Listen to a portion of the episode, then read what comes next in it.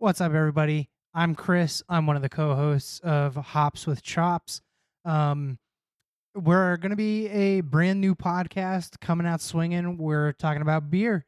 Um, I know that a lot of beer podcasts uh, kind of consist of like beer news and and talking with people like in the industry and and different uh, like aspects of the beer, the flavor profiles, like on a more technical level.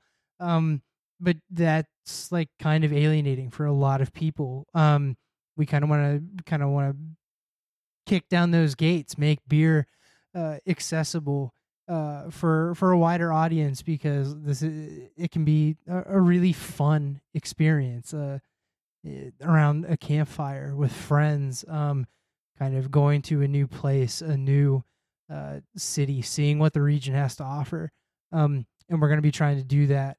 Uh, with uh, my buddy Chops. Um, I don't know. This is a nice little teaser. I guess uh, tune in uh, in a couple of days and you'll hear what we are all about.